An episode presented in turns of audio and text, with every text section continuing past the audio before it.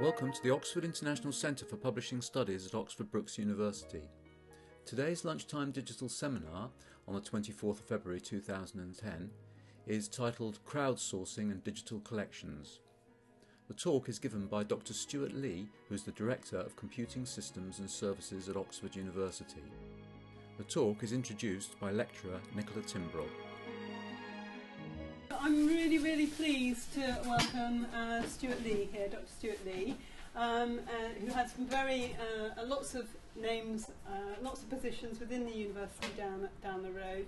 Uh, but uh, you can see he can read because he's a reader of e-learning and digital libraries, so he spends a lot of time doing that. But what he, he's very well known to me and for many of the people in this room uh, for is his uh, Great War Archive. Um, some of us saw it right at the beginning when it was a lovely hypercard stack, mm. um, inspired by, was it Pat Connor? Pat Connor, yeah. Yeah, it was, wasn't it? Yeah, and the Beowulf project that was on the yeah, hypercard right. then. So that was in the 1990s, early 1990s, was yes. it, Stuart? Yeah.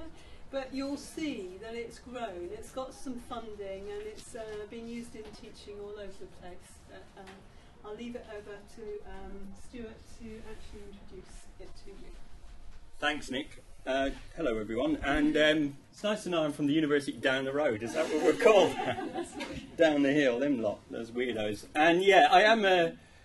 I've, I've joked I'm the first reader in e-learning digital libraries at Oxford, and I know that'll be the last because no one will ever have heard of e-learning digital libraries. I also run the computing services down there and um, teach English literature, so it's a bit of a, a mess. And what I was asked to talk to you about was this project to do with um, First World War literature and um, history collections and things like that, which I'm not going to go too much into the collections, but more sort of try and talk to you about what we did and how this is sort of like beginning to sort of shape sort of future activities. Um, and Nick told me, and I I worked with her many years ago, and Caroline, and if you, you don't cross Nick. So she said I had to do something about concept to proposal, whatever that means, running the project, what happened, and exit strategies and things like that. So I will get through those boring bits uh, to begin with. so, so it was a project. We ran this project for two years, um, 2007 to 2009. Um, and you know, where do projects come from? I don't want to put two. I don't know, obviously turn Spanish at this point, but anyway, there's two question marks in there. And uh, where it's an interesting point. Where do all these projects, these websites come from that people work on? Um, the first thing to say is based on previous work. So uh, many years ago, right, 1991, I did a hypercard stack, which you won't remember, but it was a hypertext application on the Mac, which was fantastic.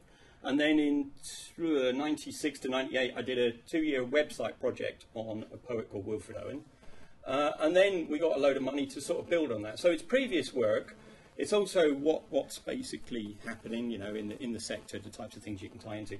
But most importantly, funding opportunities. That's what drives most projects. Where does the money come from? Because no university has really any money to put out on kind of like funky projects at the moment. So you have to look at what's coming out um, from the people who fund things. And the one where we got the money one was from what we call JISC, which is the Joint Information Systems Committee, and that funds um, the university backbone network for the entire country. That's how you get on to email and so on, and loads of other projects to do with IT in teaching and learning. So we got some money from them.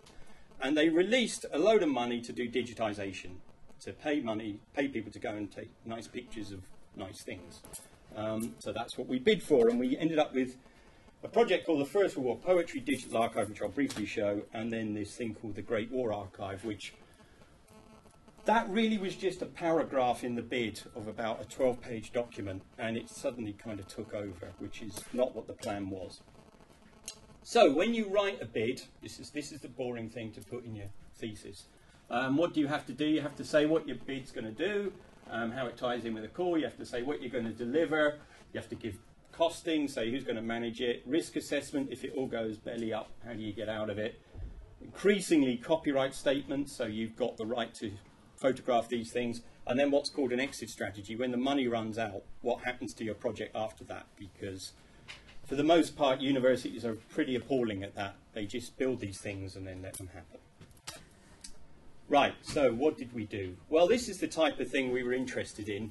Um, if you don't know, that's a poet called Wilfred Owen, and that's a manuscript. So this is his handwriting of a particular poem, um, which is quite a famous poem taught in schools.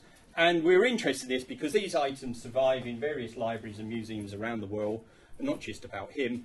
And um, for teaching purposes, it's quite handy to sort of show a student who's studying poetry for the first time that, look, you don't just type it out and it's done, you cross out and you make changes. So it was showing the creative process of a writer. So partly that, partly the fact that these are in cabinets in the British Library or down in the English Faculty Library and you, you can't get access to them. Um, whereas, you know, it's a new way of teaching, it's a new way of bringing this stuff together. So we didn't just do him when we got the money, we did a lot of other poets. Uh, some of you, you may recognise these, but don't worry if you don't. The important thing to point out is that this isn't all in one big box somewhere in one country. So we were looking, dealing with a lot of these copyright things, a lot of places around the country and around the world, ringing up libraries and collections and saying, can we have images of your manuscripts and so on. And then also, because the web's multimedia, we did photographs, audio, film, and other things there which we put on the website. And the bottom line was everything we do has to be available free of charge for teachers to use in universities and schools anywhere in the world. And we came up with all kinds of stuff. I mean, manuscripts, photographs, film clips, uh, handwritten diaries, and so on and so on and so forth. What we, the way we got the money, um, and we got four hundred and forty thousand pounds for two years, which is quite a lot but you start to work out that a person, you hire a person, they cost about £50,000 per annum. You may not think no, no one gets paid £50,000, but you have to pay national insurance and all that on top. And then each person, you then usually add about 46% of the staff cost on for overheads, lighting and so on. So it, it soon eats, eats up. Um, and we ended up with about 16,000 items, which isn't really that much for the money, because you'll see a lot of projects where they'll take bulk loads of journals and stuff and just cut off the spine, shove them in a machine, and it just scans them and scans them and scans them. So they'll get a lot more throughput. But we're dealing with very, very rare items here, um, which you have to be handled with difficulty. But I think the reason we got the money was because we then said we're going to build educational resources on top of that. And that's what JISC were interested in, how you can get this stuff into schools and universities and lifelong learning and all the various buzz things. Um, which I will show you when we go there. And the other thing which, well, I mean, it's kind of obvious now, everyone does it, but at the time when we wrote the bid, which was 2006, we started talking about bringing in all the other things which are freely available, so um, RSS feed, Delicious, you know, these types of things which you're well aware of, which we used for a variety of purposes. Um, what we found out, actually, we'll, we'll talk about some of these items, but YouTube, Twitter, Facebook, they're really good for getting people interested in your project and building up communities. Outside of that, they're not, we didn't find them particularly good as teaching tools, but you can build up a community on Facebook and you build up followers on Twitter very, very quickly. And we analysed the stats coming through to our website, and that's where mainly a lot of people were coming from. And that's kind of led to some interesting discussions down the road um, about how people can use these tools to sort of increase the impact of research projects and things like that. So we're working a lot on that. Um, and all this, I'll talk about Second Life in a second. So let's just go to the web. No, not that one. Okay, so I don't know if you can read that, but anyway, it came out. So we had a, an archive, and um, you can search it. So you just do a straightforward keyword searching. We've got an advanced search in there, but no one uses advanced search. No one uses advanced search in anything. So just everyone's from Google, they just want to stick in a word. So anyway, and RSS feeds, that sort of thing, and you can then browse or go down, so you go to the collections, you could click on one of those people and start browsing and looking at the manuscripts. And then we redesigned this because education is quite an interesting thing. Um, we just listed everything we had up there to begin with, but then we did a lot of analysis with teachers, and what you need to do is segment it into the key stages. So you can go to teachers and it's resources directly for teachers to just download and use in their classroom. School students, as we go for them, um, as you can see, what they want to know is I'm at key stage four or key stage five. What have you got for me? They can go in and and search everything else. But those are the types of things we had. And go to key stage four and try and explain some of these things.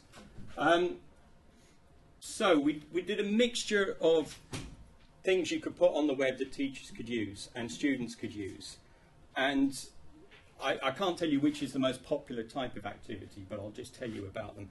So there's your standard web-based tutorial, looking at pages, browsing around, getting information, reading them. It's a pretty standard website, usually with some interactive activity in there, and there's a, there's a couple there. The other thing we did was pathways. So we made a tool which allowed you to go through the collection and bookmark something and then write something about it. So if I show you this, it works. Okay, so on the left is what the teachers put in, and then there's something from the archive, which I guess is a picture of the Western Front or something like that. Yeah, and then there are at least 12 steps in that, and you click, and then it tells you to do something, so on so. So an open source tool which we made, which we'd actually made 10 years ago, but we redesigned it, and that's now available for anyone to use as an open source tool. And that is really goes back way into theory.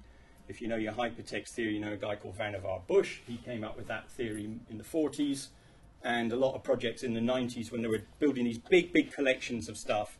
They didn't just say stick a search thing on the top and good luck. It's like just saying, here's a library, go in the door and good luck you know, we do give people reading lists, we do give people directions. So this is that's that type of idea there. Um, let's go back. Oops. So key stage four. Other thing, we did a lot of films because kids like to watch films. So we actually went out there and filmed trenches and things, and they're all up, and they're all up on YouTube and they're proving incredibly popular in their podcasts, and you get them in iTunes U and that sort of thing. And the other thing, which I don't think there's an example here, is bundles. It's really, it really sounds really, really dull. But what teachers want is to go click, download, here's a PowerPoint presentation, and here's all the images and things, and I can just run with it for key stage three, stage four. Uh, so we made these, uh, and then we thought, right, well, we'll get a load of teachers in a room for two days, and we'll give them some food, and we'll pay them for a little room uh, to come in Oxford. And they were thrilled by this, so they made a lot more for us. So that's how you get cheap labour.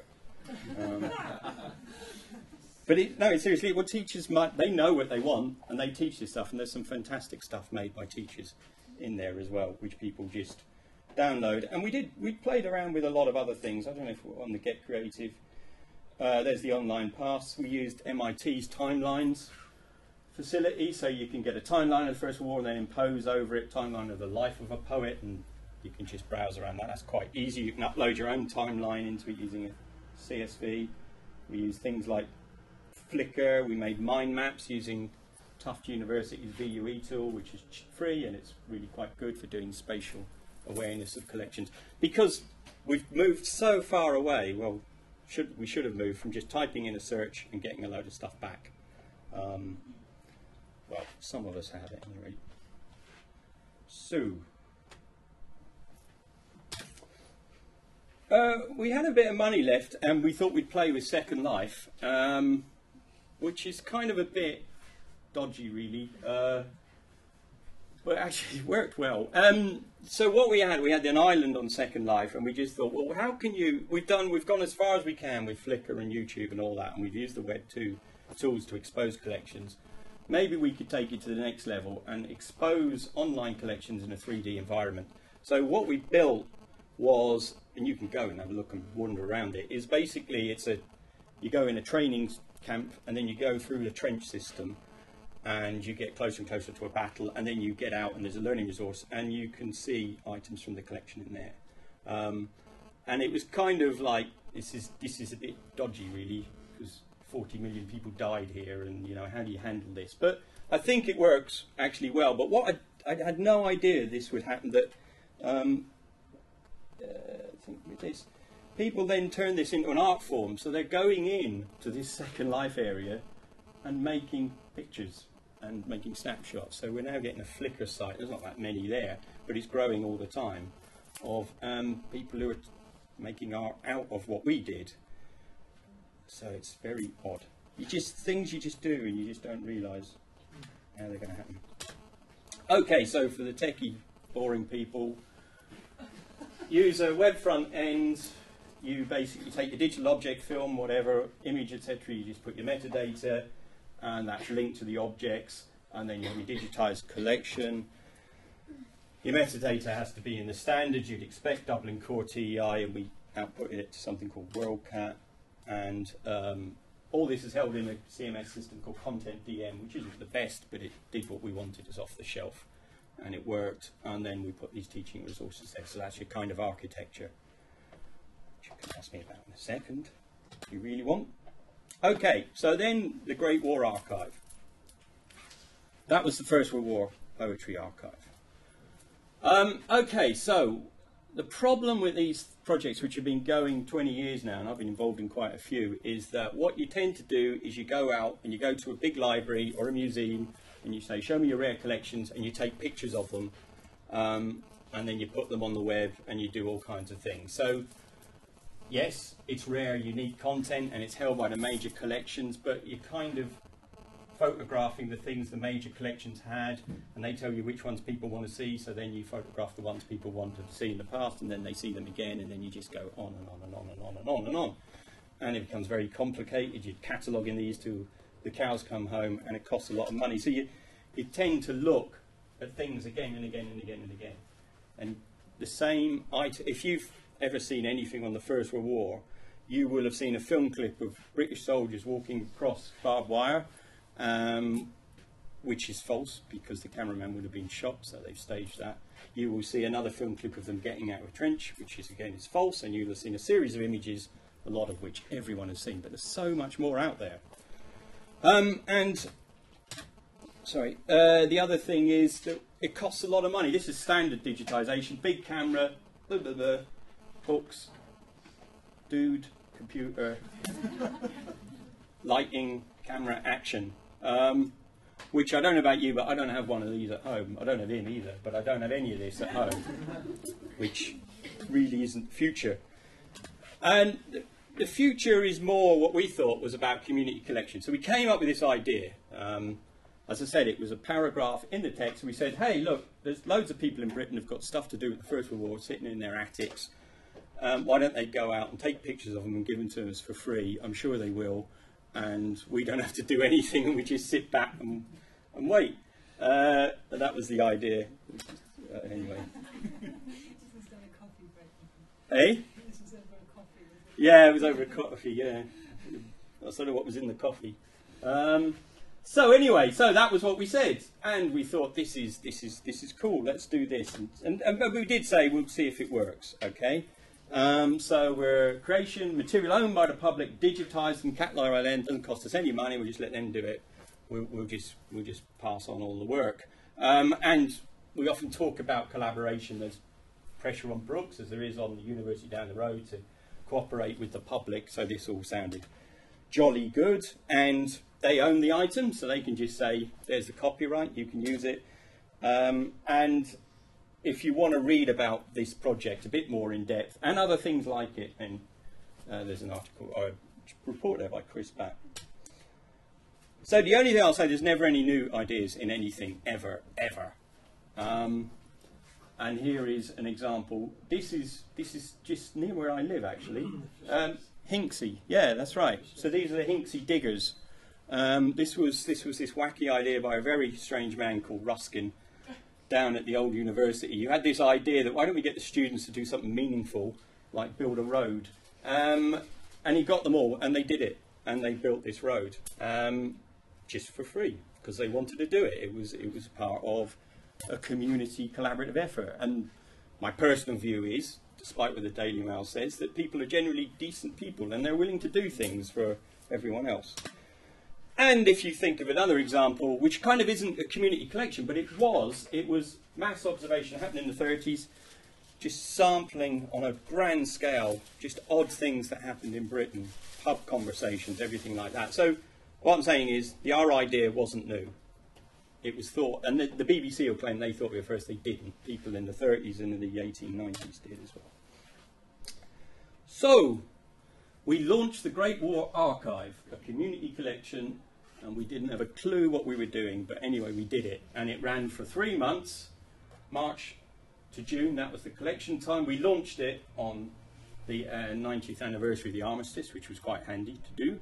And it was getting people all to put their stuff in. So we did sort of posters, it's a bit like a recruiting poster, and we sent them out to libraries around the country, um, a call to attics, you know, that sort of thing. Um, and what we did, we made a website where people could very simply go to a website, say, I've got a picture, upload it, do a bit of cataloguing, and say you can use this, and that was it.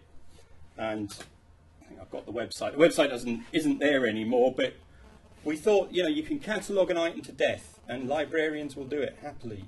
You could give them a picture, and they'd be 10 years still cataloguing this thing. But we thought, well, that, no one uses that stuff in any case, but apart from that, in fact, you can't afford it. So title, date, location, that's all we asked, and they could write a story about the item they put in. And we also did all kinds of odd, odd other things. This was our guerrilla tactics. We made these little cards and we left them in pubs and phone boxes around the country and things like that. So people were having their pint and pick up this card and go, well, it wasn't that size, by the way, it was that size, size of a Wrigley's chewing gum. They still make that. And what we also did, it was a bit like Antique Roadshow. We went round places around the country. These red dots were Oxford. We started it, just tried it out. We went around these places and even went over to France and Belgium. And we opened the doors in a sort of room, and the public came in with their things, and we took pictures of them and scanned them in. Um, uh, it was it was fantastic. I mean, I, I, should have been on TV. It was actually we were on TV, but anyway, that's by the by. But what was what was yeah what what was odd about this? Well, a lot of things were odd. We had to we didn't know what the hell they do. You know, we just thought they're going to pile in the door. What do we do? And we worked out raffle ticket systems, and it, anyway, it worked. And the worst things were that it's predominantly elderly people who came in with this material, and that they wanted to give us the stuff and leave it with us because they were absolutely certain this was all being thrown away, and it was. Some of it we found in skips. People had found dustmen came in with things they found. So there's this, to make a general point, serious point, there's a vast wealth of historical material from this country which is just getting chucked in the bin on a daily basis. And they'd often sit there and you'd have to talk to them and tell them what they've actually brought in. Um, so it was all very pleasing. Um, we couldn't we, um, we couldn't go everywhere, so we made a little pack telling libraries how to do it. So the Orkneys did one, I think it was the Orkneys, and um, somewhere in Wales did one, and Blackburn. And we got loads and loads of stuff in. Uh, this is perhaps one of my favourites. Um, this was, I'll tell you a story. So there's a Scottish soldier, he was, um, I think, from Glasgow, and he was training just in a camp before he was sent out to France, um, just north of Glasgow, wherever, I can't remember it was. And the train, when he got his um, orders to move out, went through his home village, and he just had a matchbox, so he scribbled this note to his wife and kids and threw it out the window, and the person caught it and brought it to his wife and kids. Um, and that was it. He went out and was shot or killed him about two days later. But the family have kept that matchbox all that time. And to you know, to anyone else, it's a matchbox. The Imperial War Museum isn't going to collect this type of stuff, but it's an important story about the effect on these people. And when we put it up, relatives who had lost touch with the family in Australia found that item, and then they got together. Uh, it's good this, you can tell heart-rending stories. So you can, well, it probably tells you what happened here. Um, pictures on a soldier, and that's the bullet hole that killed him. And the person brought them in and we photographed them. It wasn't all gore and doom. Uh, now, we only ran for two months, uh, and then we, because we ran out of money and time, so we then shifted it to Flickr um, and said, look, if you've got any stuff, we can't collect it, but put it on Flickr. And I, I've got a feeling there's two or three thousand items up there now, um, which we, we haven't done any of this. And the thing which I think is interesting about Flickr is that you put up a picture, like here's a picture of some Ger- German or Austrian soldiers, I think, and someone says this. So you put your picture up and you can comment, and then what it has is a, there's an amazing community out there who then add information. This guy obviously knows his helmets. That's a Pickelhaube quite clearly, very, very seriously, he's into helmets. But, um, but again, a serious point. What this meant was that you know most times when you're talking about anything, you go to the expert. Who's the expert? It's the person in the university, on the museum, the person on TV. But there's actually a hell of a lot of expertise out there in the public. So we're not just getting the material from them. We're tapping into this enthusiasm they do because they just read about this. So we got six and a half thousand items in three months. Um, that's higher now. Um, changes all the time. It cost to do this about £3.50 an item, whereas when we were going out the libraries it was costing £40 an item. And that cost will get lower and lower and lower the more you get, because that was mainly the uploading cost of building the site and everything like that. Um, we were getting a lot of new items, not just items people had seen all the time. Um, again, if you go into a museum, there's something on display and it might have this is a so and so.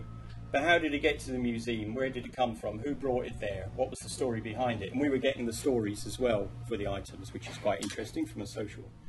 So we had the public, and it really was. It, yeah, I've never been involved in a project which got so much newspaper, and radio, TV coverage as well. Um, when we were doing it, because the local papers really thought this was great, and then when we launched it on November the 11th. Um, so, as I've already said this, there is expertise out there in the community, you can use it, and then they felt they owned it as well, which was really good. So, when you put it up, it was felt it was owned by the people who put this up. It isn't just for students and staff at universities. So, the point is, this is probably the way forward. If you think of like what consumer devices are going, mobile phone ownership is probably higher than that. But they all have cameras. We all have digital cameras on our phone, or we carry them around. We're all taking pictures of stuff. We can go and take pictures of stuff if we've probably got flatbed scanners as well. So we don't need the big camera setup as well. So the free workforce is there. Um, and I think we can launch community collections, and I'll come on to how this is changing things slightly. We're going to try and do something for this project for 2014 for the 100th anniversary of the start of the war, but we don't know.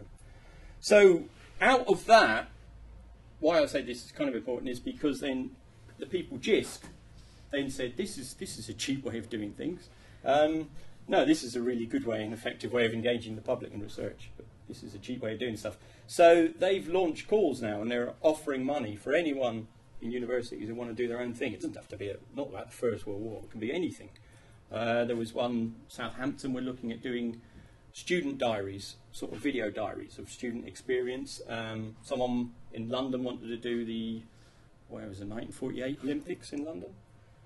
Do a collection, see what, what they collected, people still had. Um, so there's all kinds of things emerging from this because they can see this as a way forward because we can't keep spending 40 to 80 pound an image, you know, and all we're doing, well, not all we're doing, it's very important work, is photographing um, stuff which many people have seen. But that's important, we should still do that, but this is another avenue.